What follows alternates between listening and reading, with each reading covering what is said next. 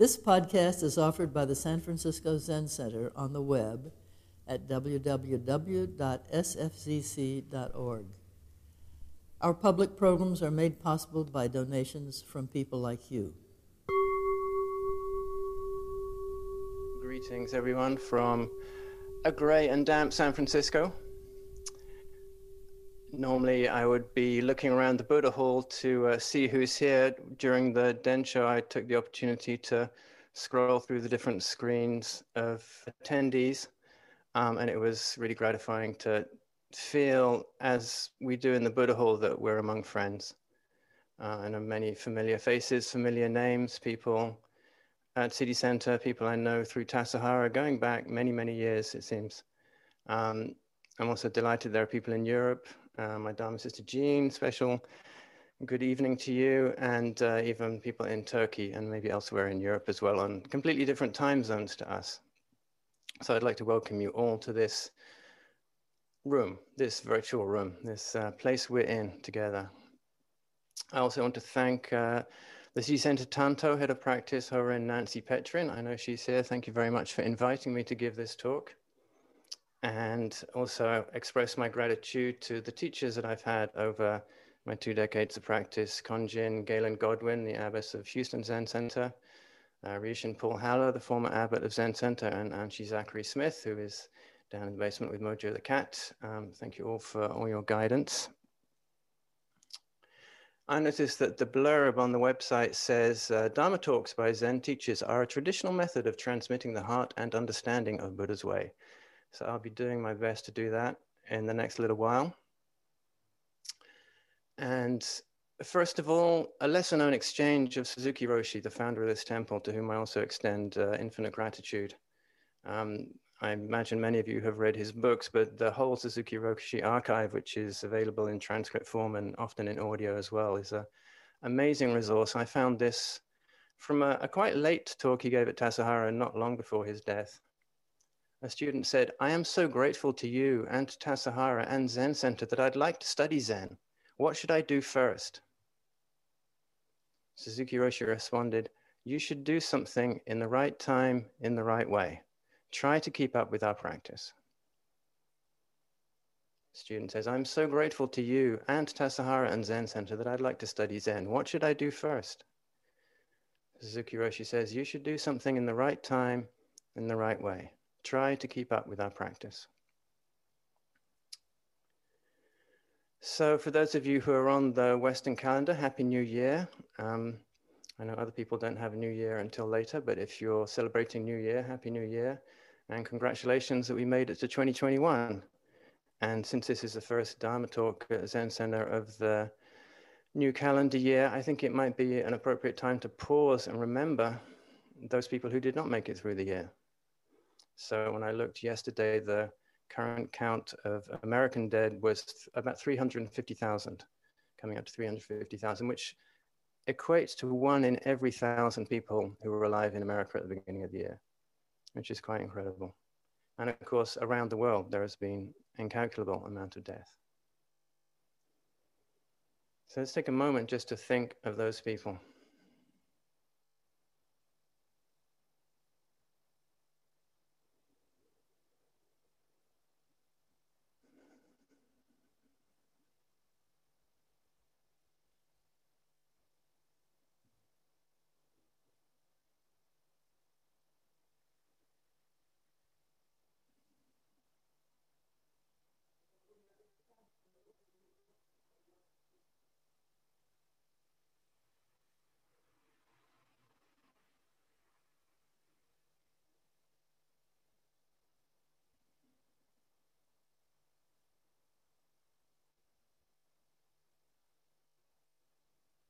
And perhaps it is difficult to imagine 350,000 people, to picture them all. And when I was a high school student, I read Albert Camus' The Plague.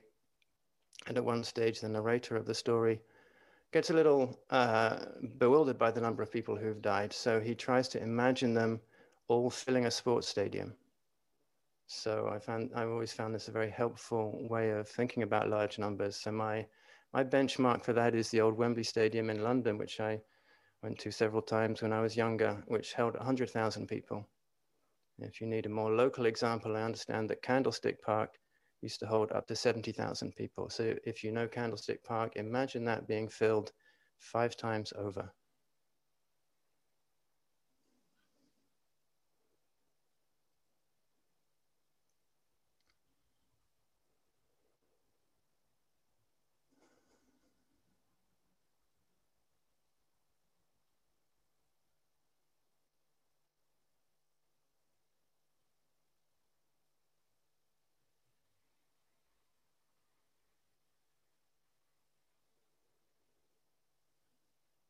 As Kodo very kindly just said, I do take a lot of photographs, and one thing I tend to do at the turn of the calendar year is organize photographs from the last year and put them into folders and put them away on archive drives. And this year there was a particular poignancy of looking through pictures and immediately identifying, oh, this was pre-lockdown and this was post-lockdown, like the very different flavor of, of pictures, um, very particular memories, very distinct memories.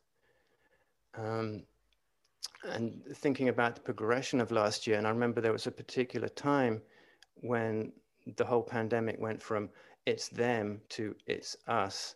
And to me, that was seeing the Grand Princess cruise ship come into the San Francisco Bay early in March. Suddenly it was right on our doorstep, and it was not something that we could avoid. And the last talk I gave uh, for Zen Center was just over a year ago at the end of 2019 in December. And I've, I've been saying this to various groups, like if I could travel back a year, like if I could give that talk again, knowing what we know now, I think everybody present would run away screaming. If I said, this is what you're gonna have to deal with in 2020, like it would be impossible to imagine. And yet somehow here we are. And I think amidst all the suffering and loss, it, there have been discoveries in the last year.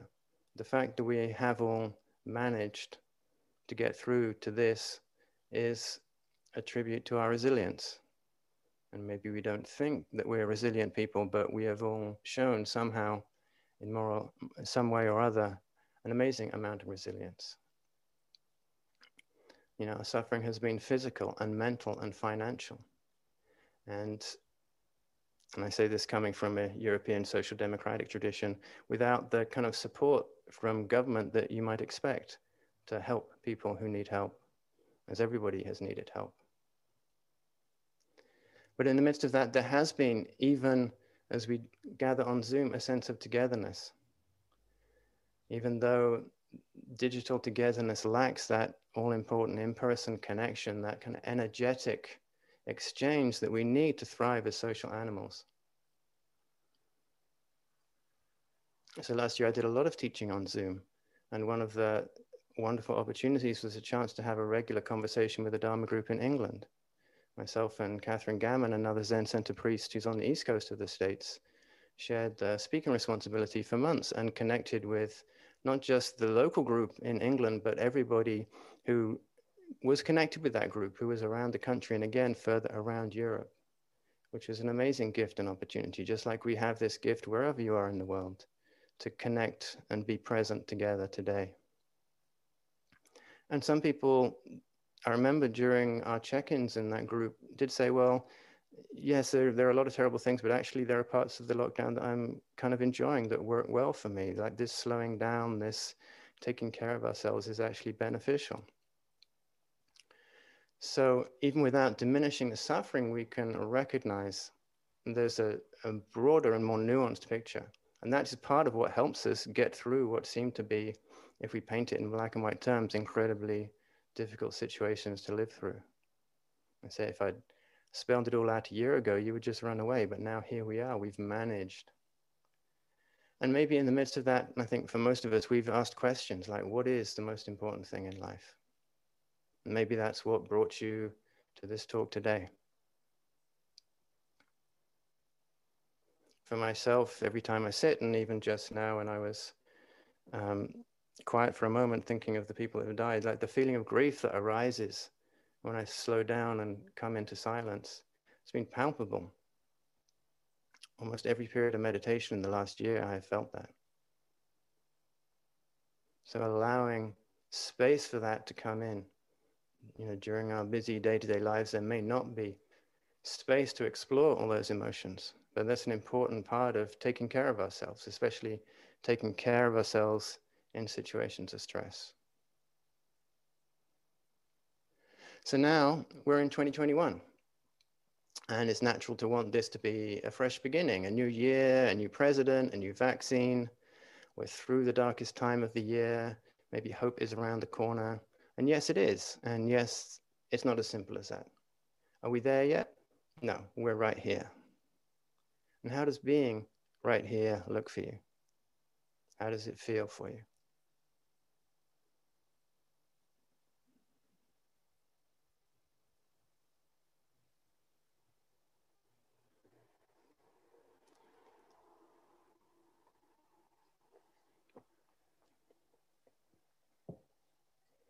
And what does a sense of a fresh beginning mean for you?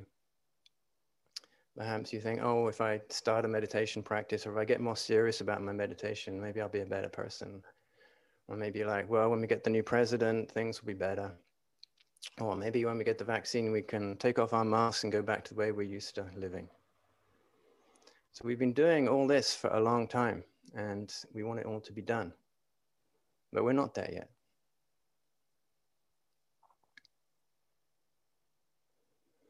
So just taking a moment to acknowledge and feel this, the poignancy of this moment, the poignancy of every moment we've experienced since the pandemic, and how that is resonating into this present moment.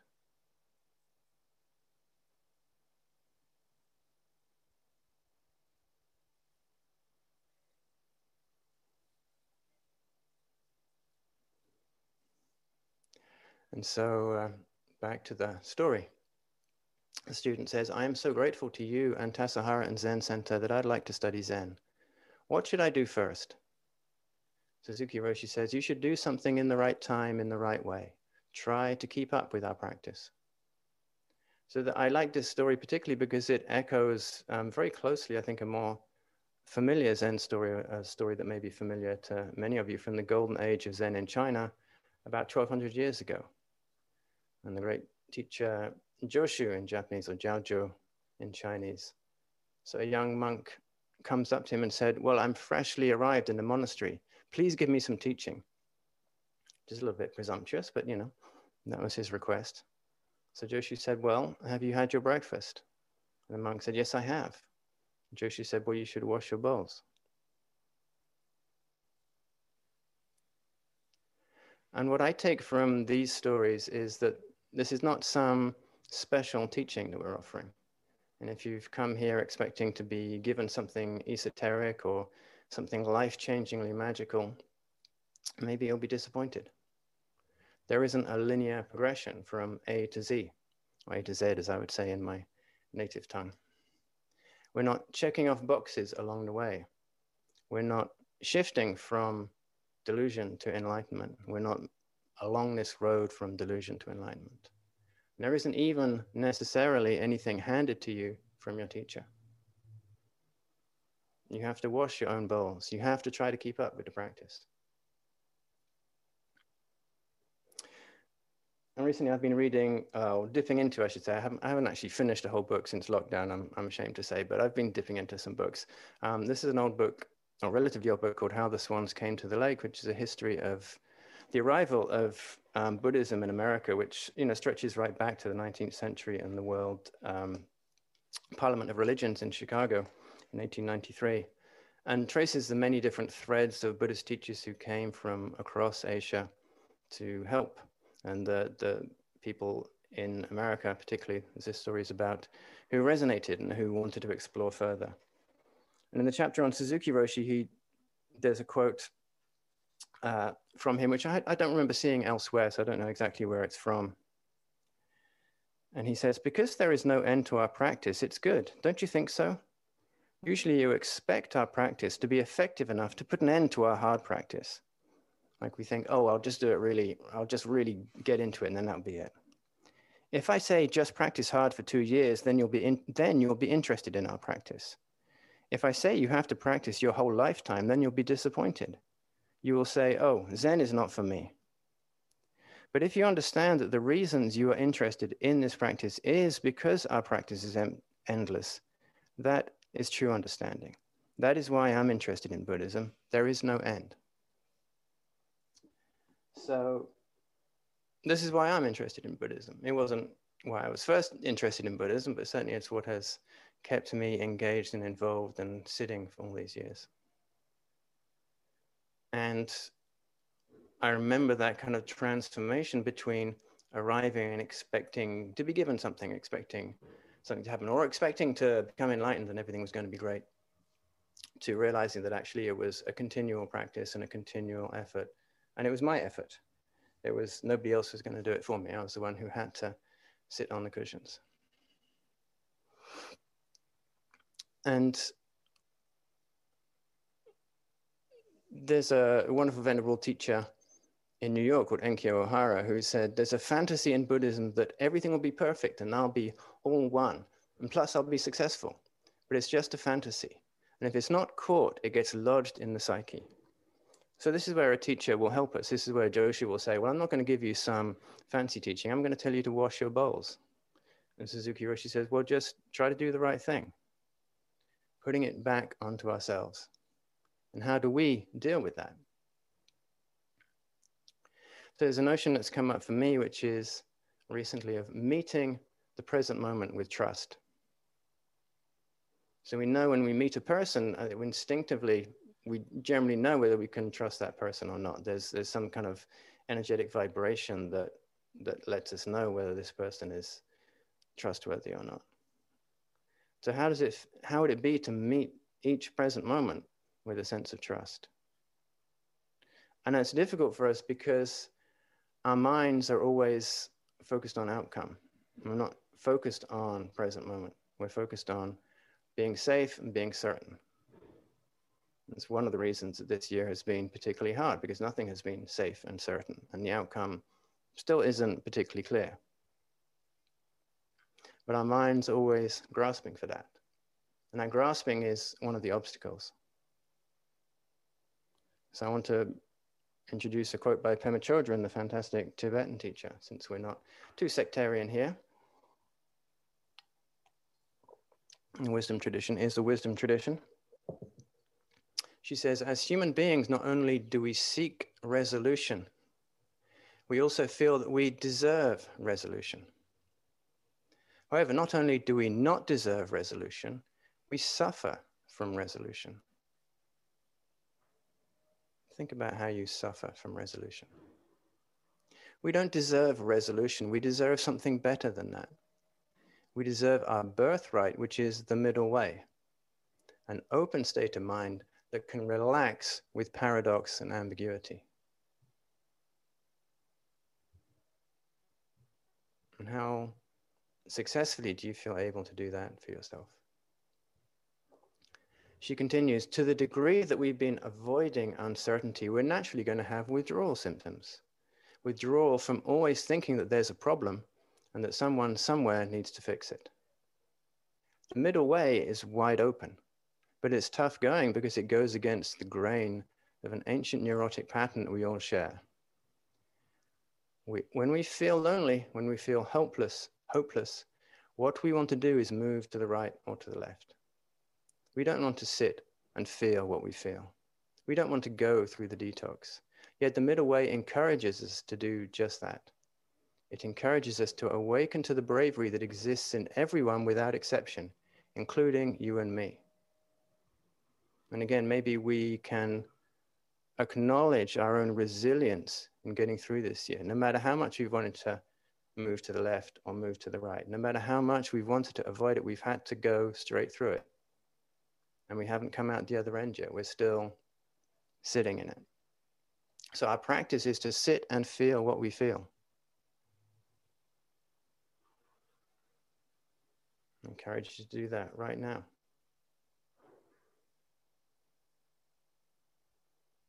I always like to say that upright sitting is upright because we're not leaning forward. We're not leaning left or right. We're not leaning back. We're sitting upright right in the middle of all of this. We're not dependent on outcomes when we do this. We're just continuing. And when we're sitting like this, we don't need to know what things will look like. We just do our best to meet each moment and perhaps meet the moment with trust. So, this is the miraculous meditation practice that we undertake here at Zen Center and elsewhere. So, we have to sit down and make a habit of sitting down. And it doesn't matter whether a period of meditation is wonderful or not. And certainly there were many, many times when I was doing monastic practice at Tassajara that I left the Zendo thinking, I'm never going back in there. I'm done. I'm so done with this. And yet I always went back.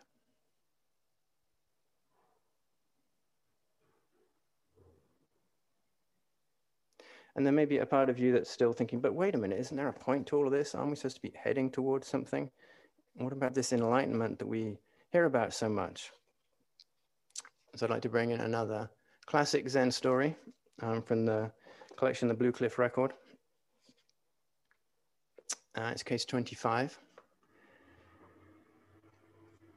The master of Lotus Peak Hermitage held out his staff, his authority for teaching, and said to his disciples, When in olden times a person reached the state of enlightenment, why did they not remain there?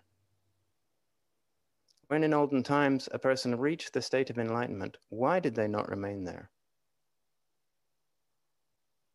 No one could answer, and he replied for them, because it is of no use in the course of life.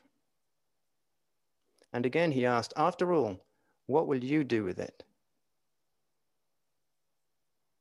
Once again he said in their stead, Take no notice of others, throw your staff over your shoulder Go straight ahead and journey deep into the recesses of the 100,000 mountains.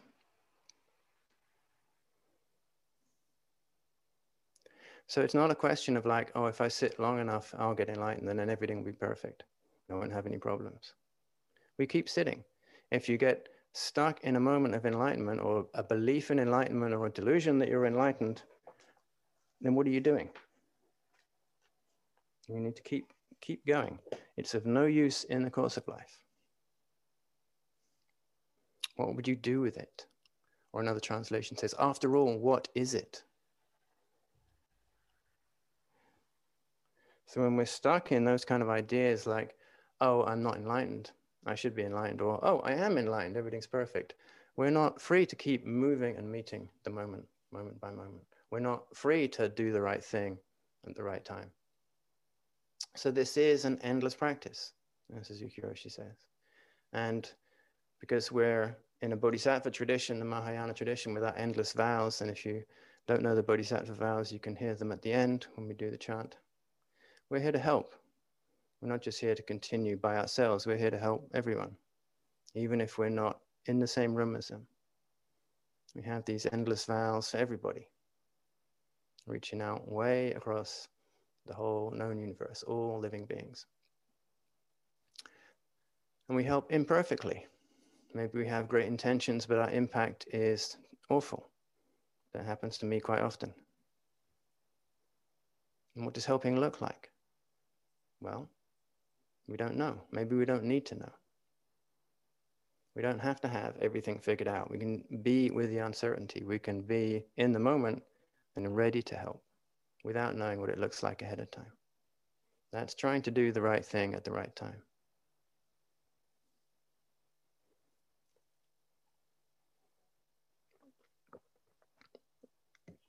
And just in case this is sounding a little too formless, there are many tools in the Buddhist toolbox, and they're trustworthy suggestions on how to do things the right way.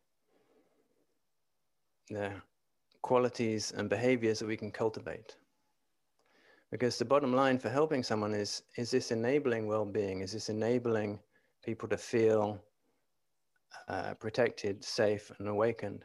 Or is there risk and harm and suffering? And even if we don't get it right, we keep trying.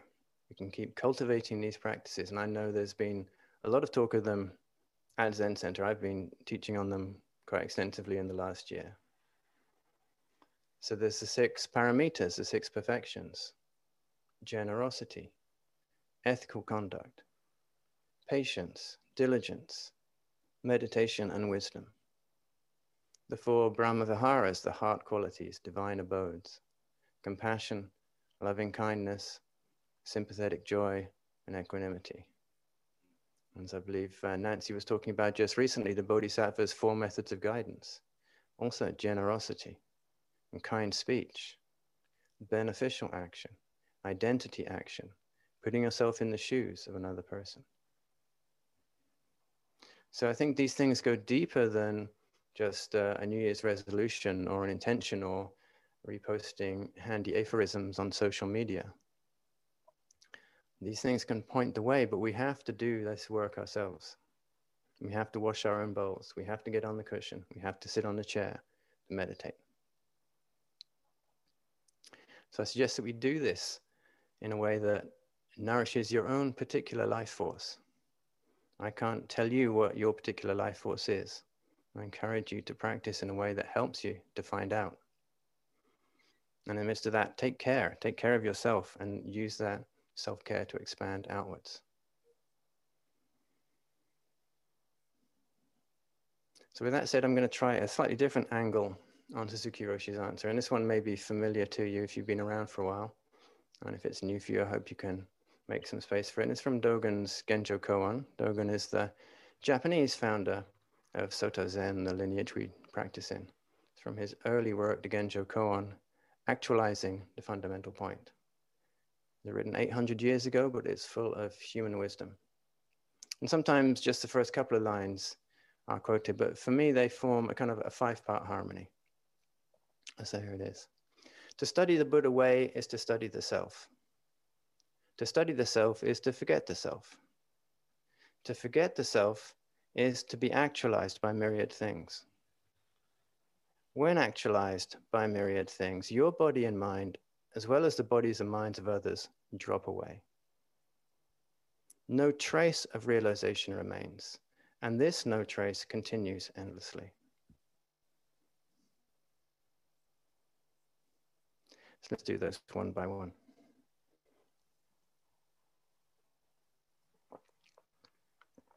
To study the Buddha way is to study the self. This is a pretty famous line.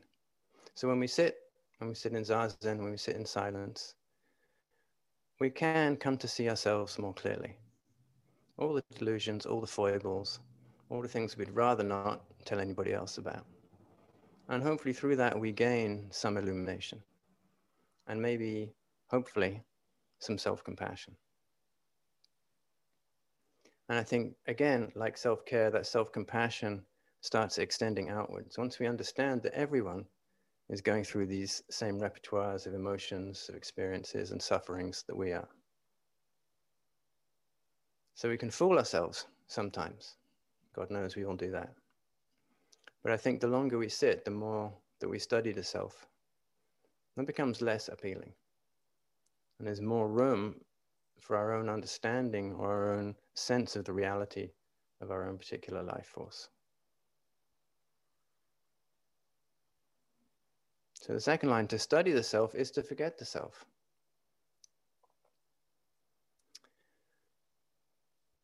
So really, we're always more than our ideas about ourselves. We know this. And yet we still cling to those ideas. So, my current phrase for this is breaking the trance of the mind. This is the mind that wants a resolution, the mind that loves dishing out judgment and opinion, the lo- mind that loves reveling in self justification. So, one trick that worked for me in this was monitoring my self talk. And you start listening to how you talk to yourself, really Notice whether you expect yourself to behave in a particular way and you judge yourself for behaving in a particular way, and how that creates and limits who you are. So make a practice of listening to your own mind with a weather eye.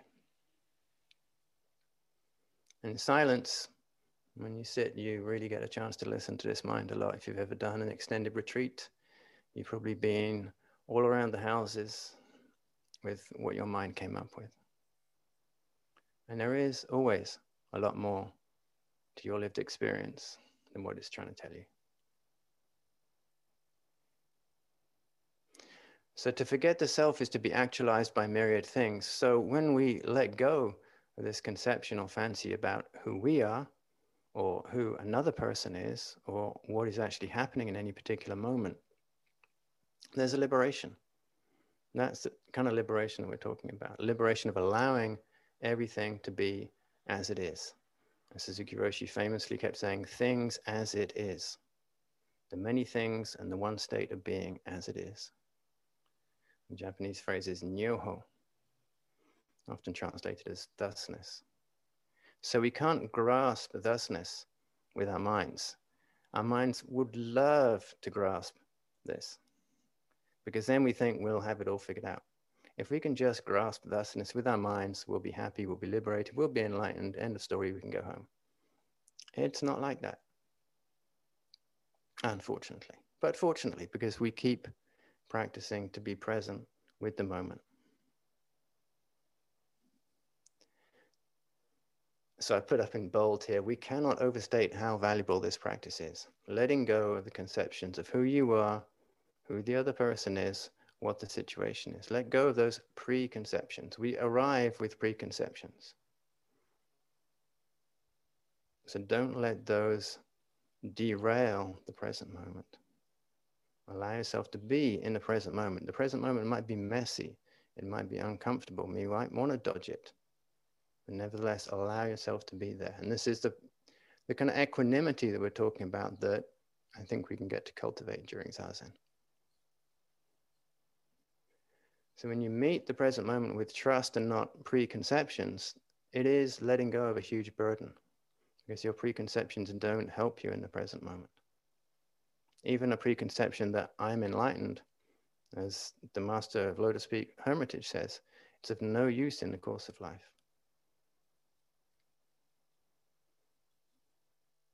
It's doing something in the right time at the right way, or washing your bowls because it's the time to wash your bowls. That's the thing to do. Regardless of whether you think washing bowls is cool or insignificant or a waste of your time, it's time to wash the bowls.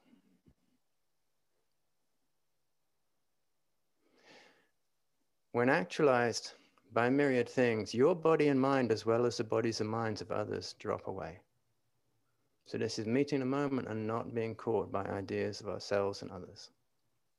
Dogen's not talking about out of body experiences. Like, it's, it's easy to think about, you know, body and mind dropping away as being some, some, some kind of psychedelic trip. That's not what he's talking about.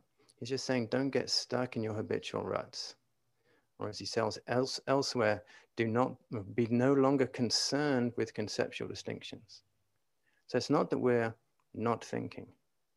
It's not that we run out of thoughts or stop our thoughts. It's that we don't get hindered by those thoughts when we meet the moment, when we meet ourselves and when we meet other people. We're liberated from carrying those burdens around moment by moment. No trace of realization remains, and this no trace continues endlessly. So, this is not some special teaching. This is not some esoteric thing that we're going to give you. It's not a linear progression from A to Z. We're not checking off boxes along the way. No delusions of enlightenment. Not getting hung up on enlightenment. So, no trace of realization remains. If you think there's enlightenment over there, I need to get it, or enlightenment's over here, or oh, I have enlightenment in here, then there's a trace of realization. Let that go. Let all of that go. Just moment by moment, accord, be in accord with the way things are, thusness of each moment. And as Suzuki Roshi said in another talk towards the end of his life, if you understand one practice, one activity, if you can do one activity with good spirit, then you can do everything in the same way. So, and this was a gift of Suzuki Roshi because he channeled Dogen to a whole lot of people who had no idea about what he was, or context of what he was talking about. And I know that Zen Center's mission is to keep making the teachings of Suzuki Roshi accessible. And what does that look like? Maybe we don't know what that looks like. Maybe it looks like monastic practice. I'm a huge advocate of the transformative power of monastic practice, and I know that's not a possibility for everybody. It's a constant question I have about how to bring these teachings forward, how to reach people with these teachings. I was thinking the other day how in the traditional morning service we do, when we make a dedication, we highlight the people who brought Buddhism to new places. Bodhidharma, who took Buddhism from India to China, so it became Zen. Dogen, who took Zen from China to Japan so that it could flourish for 700 years. And Suzuki Roshi for bringing this part of Zen to America. So we highlight those particular figures, those particular founders, these, these really important teachers. And at the same time, you know, we can remember that a few generations after Bodhidharma, Zen split into five different houses, five different schools, or the five petals of Zen, as it's often called. And that a couple of generations after Dogen, his disciples split into two pretty much to decide how the best way to take things forward was. I read a very interesting article with Peter Coyote, who's a long-time student and friend of Zen Center in Lions Roar magazine recently, where he's opening his own questions about how is Zen going to be embodied in America. And I really appreciated the way he looked at that. It might not mean monastic training. I hope that it means a lot of Zazen. And I hope that it means a lot of Dogen because I think Dogen is fantastic and amazingly helpful. So a lot of my teaching these days is outside of Zen contexts. And so I try to think, is this of benefit? How can I bring teachings to as many people as possible?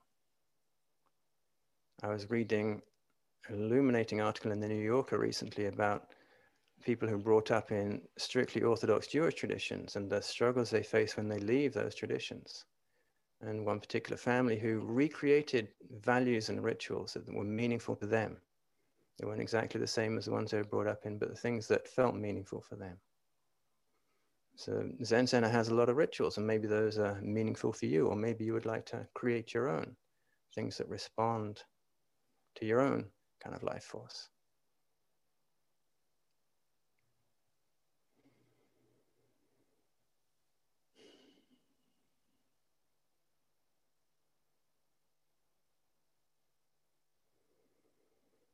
So even though we can decide at the beginning of the year to renew our vows, renew our intentions, to make a special effort, really this practice is all about continuous practice, continuous effort deep self inquiry, continual self inquiry. Not thinking, oh, I'll do it for a couple of years and then everything will be okay, but really going deep into the continuing deep questions of our own human lives. And this year, I think, has brought new ways of meeting particular challenges. And can we take those lessons and move into the future with them?